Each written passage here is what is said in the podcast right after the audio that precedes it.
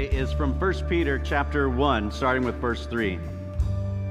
Blessed be the God and Father of our Lord Jesus Christ. According to his great mercy, he has caused us to be born again into a living hope through the resurrection of Jesus Christ from the dead, to an inheritance that is imperishable, undefiled, and unfading, kept in heaven for you who by God's power are being guarded through faith for a salvation ready to be revealed in the last time.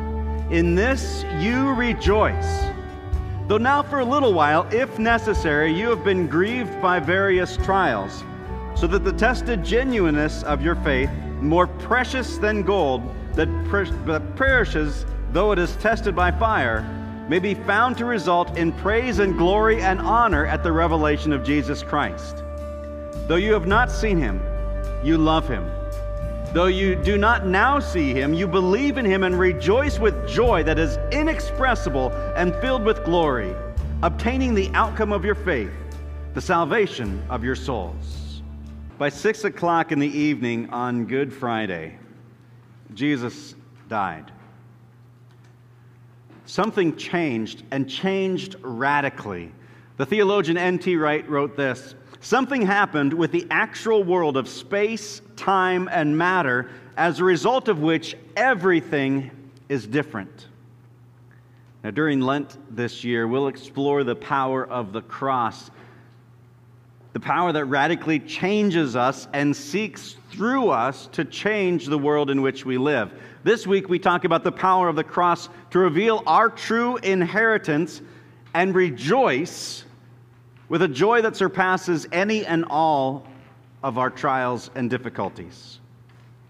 Now, Peter wrote this letter to the church of Gentile and Jewish Christians spread out throughout the world, uh, particularly those who are in the middle of intense struggling, to encourage them, to motivate them in their faith.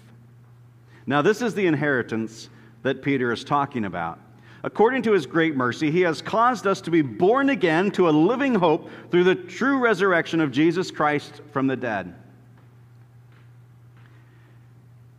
Do you ever wish you could have a do over?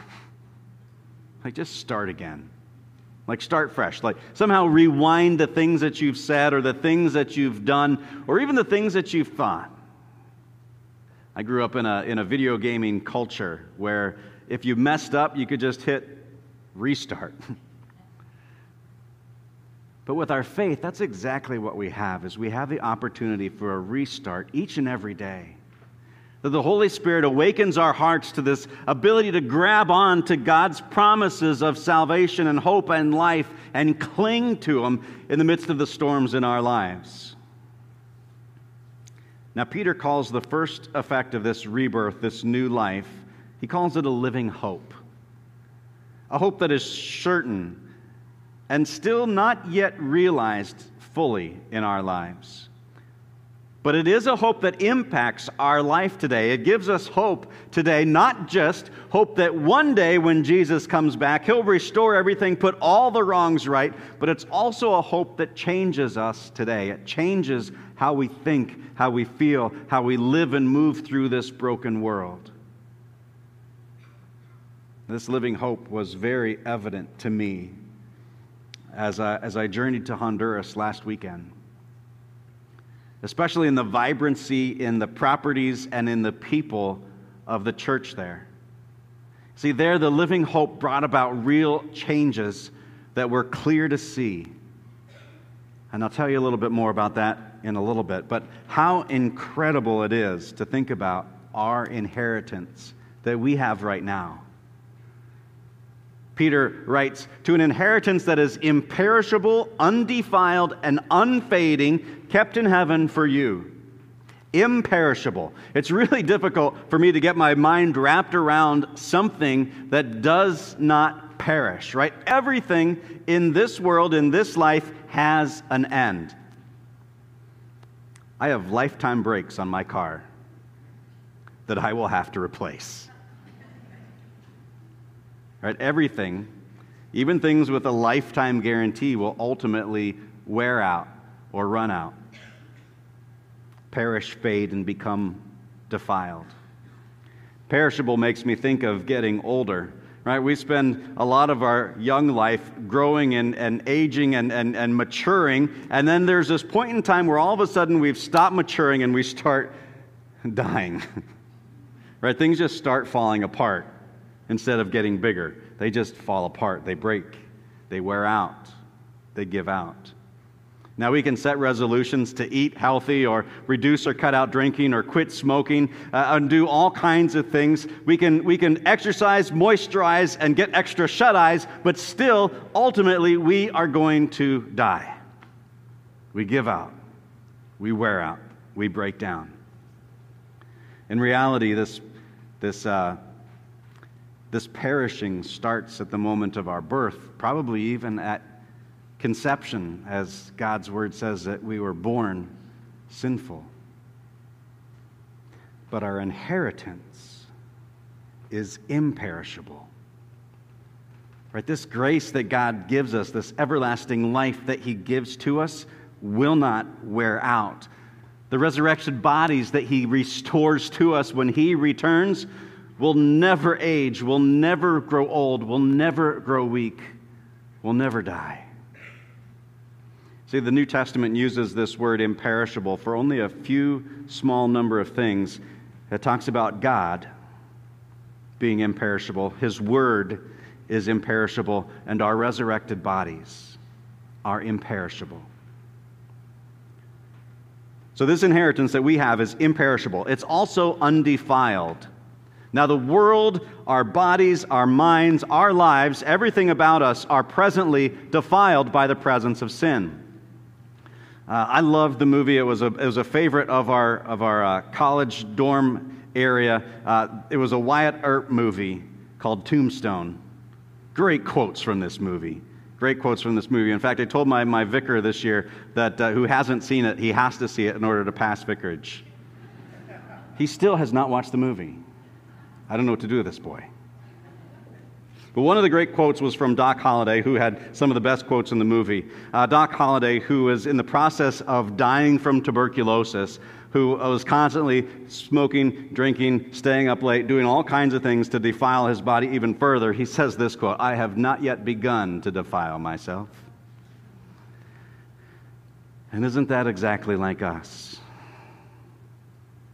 Right? We have this genetic terminal disease of sin that will cause our death.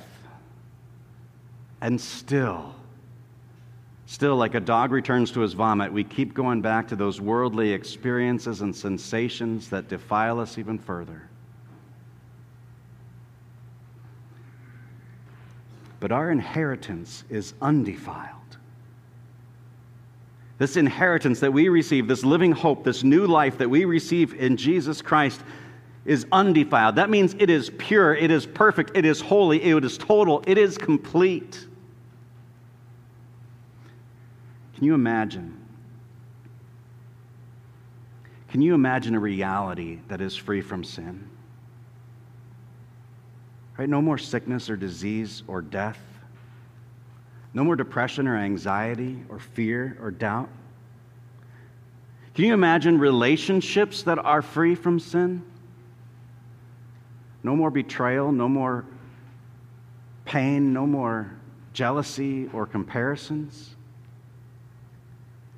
We'll only have perfection, honor, respect, a perfect love for one another.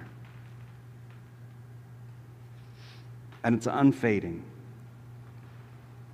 This inheritance that we receive from God is unfading. Think about the old pictures, the oldest pictures that you have in your house, probably in a photo album, preferably in a photo album, that are the first pictures that you have that are in color. They're not really color anymore, are they? They've kind of faded to a monochromatic orangish brownish hues. Or think back to the movie Back to the Future, where Marty, the main character, has this family photograph, and the people in that photograph slowly start to fade until they disappear. Disappearing is ultimately happens when things fade as they disappear. Our inheritance doesn't disappear. My college roommate His name was Mark. Uh, Mark had parents that were fairly well to do, at least weller to do than mine. And his parents would come to visit, and we would go eat. I loved Mark's parents. Oh, because when we went out to eat, it wasn't to McDonald's, it wasn't even to Olive Garden, it was shoot the moon, whatever you want, let's go. And all bets were off, and all the food was in. It was so good. It was so good. Uh, but I remember one day Mark was kind of brokenhearted, came dejected, looking into the classroom, into the into our dorm room. I said, "Mark, what's wrong?" He's like, "I have horrible news. Oh, my parents just bought a boat. It's a huge boat. It's a beautiful boat." I'm like, I, had, I would never like be sad about that, Mark. What's? It's like they're spending my inheritance.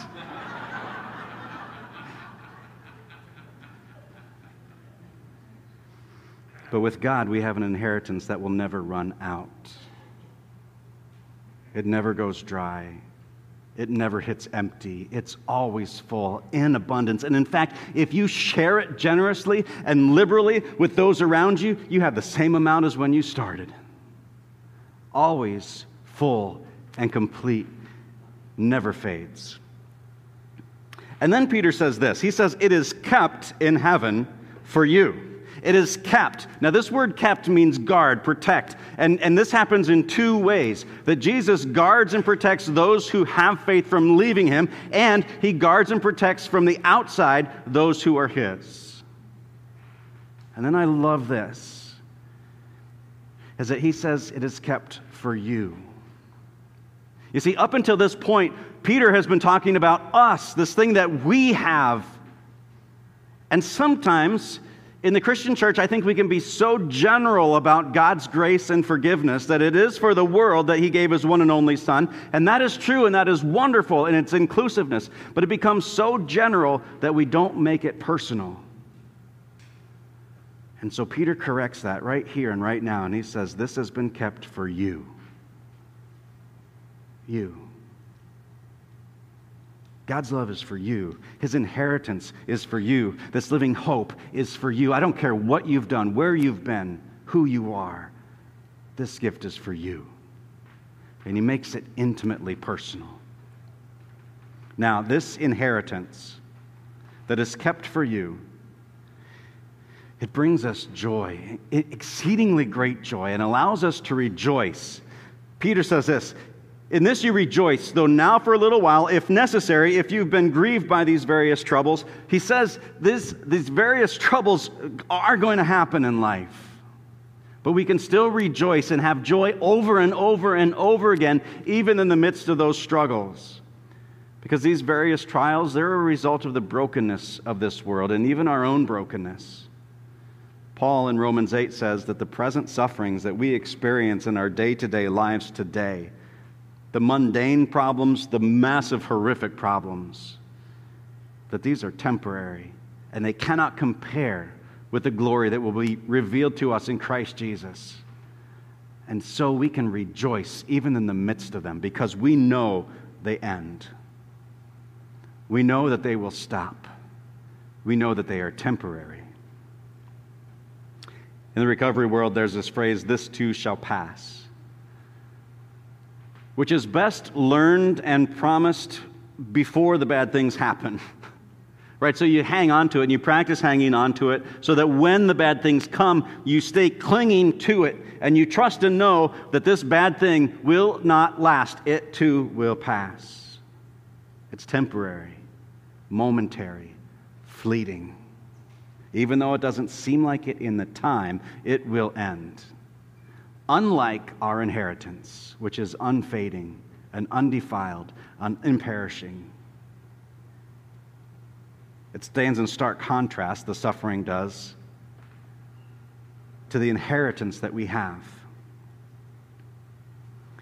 And to rejoice, this joy that happens over and over and over again. It washes over us, even the midst of our troubles of various kinds because we are complicated people capable of having complicated feelings and emotions and experiences. We can both grieve at the same time as we rejoice. That's exactly what happens every time we gather for a funeral. We grieve and mourn the loss of the person that we no longer have face to face presence with. but we rejoice in knowing who that person is with today.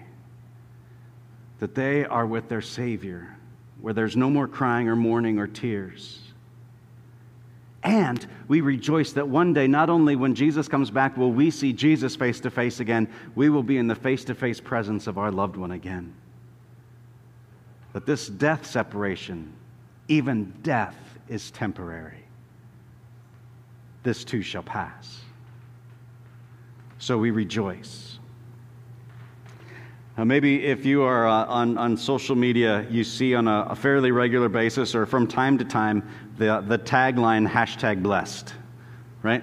And usually it's like this beautiful, beautiful post like, look at my amazing life. I have a drop dead gorgeous wife. I have children. Uh, I have children and children and children who are geniuses. They are athletic. They are advanced doctoral students. And we've just been on vacation. You've got to see the pics because we are going places you could never dream to go.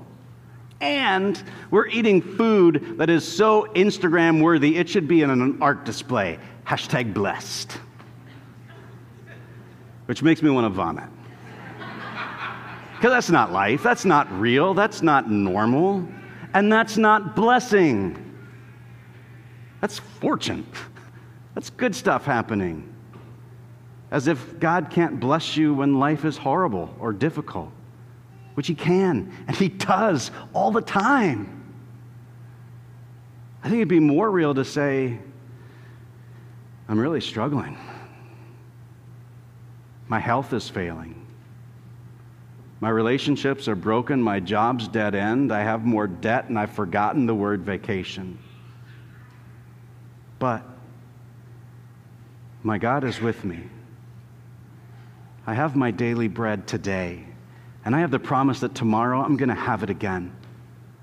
I have the grace of God in my life, and He has changed who I am from the inside out. Not only am I forgiven and set free and given a new life, I've been given a new meaning and new purpose for this life to help bring and establish the kingdom of God here. Hashtag rejoicing. That's this new life that we have in Christ that we can rejoice despite our circumstances, in the midst of our circumstances, because of our reality in Christ today. Paul writes that we rejoice with joy that is inexpressible and filled with glory, obtaining the outcome of your faith, the salvation of your souls. See, joy is not dependent on where you live. If you live in Central Florida or if you live in the poverty streets of Honduras. One of the churches that we visited. It was located in a really forsaken area of the city. If you look down the street this way or this way or this way, you would see just dull colors of gray concrete and brown Dutton Durst. Dutton Durst? Dirt and dust. There it is and hopelessness and despair everywhere. But if you turned around and you walked into the church, you saw spotless floors. You saw vibrant colors. You saw bountiful plants. You saw shining faces of people who were so excited to sing God's praises, to receive His word, to celebrate the Lord's Supper, to pray and praise Him, and to, to share with us the amazing things that God was doing in and through them. They were rejoicing in amazing, amazing ways. You see, we have a joy in our inheritance that is undefiled, unperishing, and unfading. What brings you joy? I want you to think about that this week. What brings you joy? In what do you rejoice? I had a chance to ask several people this week that question, and, and I received some amazing answers. My own answer was I loved seeing what brought me joy this past week was seeing the lives, the people, the places in Honduras that were bringing the kingdom of God near, and the joy that was in them brought me joy. Another individual shared that I spoke with that they really appreciated the preaching and the teaching that happens in this place because it roots them in their identity in Christ, and that brings me, that brings them joy. Another individual shared, I love the love that I feel when I'm here. And that brings me joy. Another gentleman reflected back on the, the men's retreat and experiencing joy at seeing a couple of guys serve tirelessly cooking meals for everybody else, brought them joy. Or chopping firewood to be able to keep everybody else warm because we had burned through it all already. That brought them joy. Or the conversations that got to a totally different, deeper level in their faith and their reality in life brought them joy. I talked to an elder, uh, one of the ones who helps distribute communion. And he said what really brings him joy is distributing communion because there he stands, holding Jesus in his hands, holding in his hands the Savior who's holding him in his hands. Brings him joy. And if you think about how do we encounter more of this joy, I go back to all of those different examples, and I can, I can fit all of those different examples into the, the idea of discipleship. Right? To live this transform life of freedom, that, that you identify with Christ. That is your source of identity, of purpose, of meaning, of value. Or this transformed life of joy where we gather together and worship and we celebrate and we pray and we praise God for all that He gives to us, even in the midst of our worst sufferings Or this transformed life of sacrifice where we so freely and generously pour out of ourselves what God has poured in, or these sacrificial, these lives of renewal where God transforms us with His gospel and makes us new. And in order to, to experience those things, in order to see God grow those things in you, the easiest way to do that is to come together for worship like you did this morning. Gather together and receive His word, His sacraments.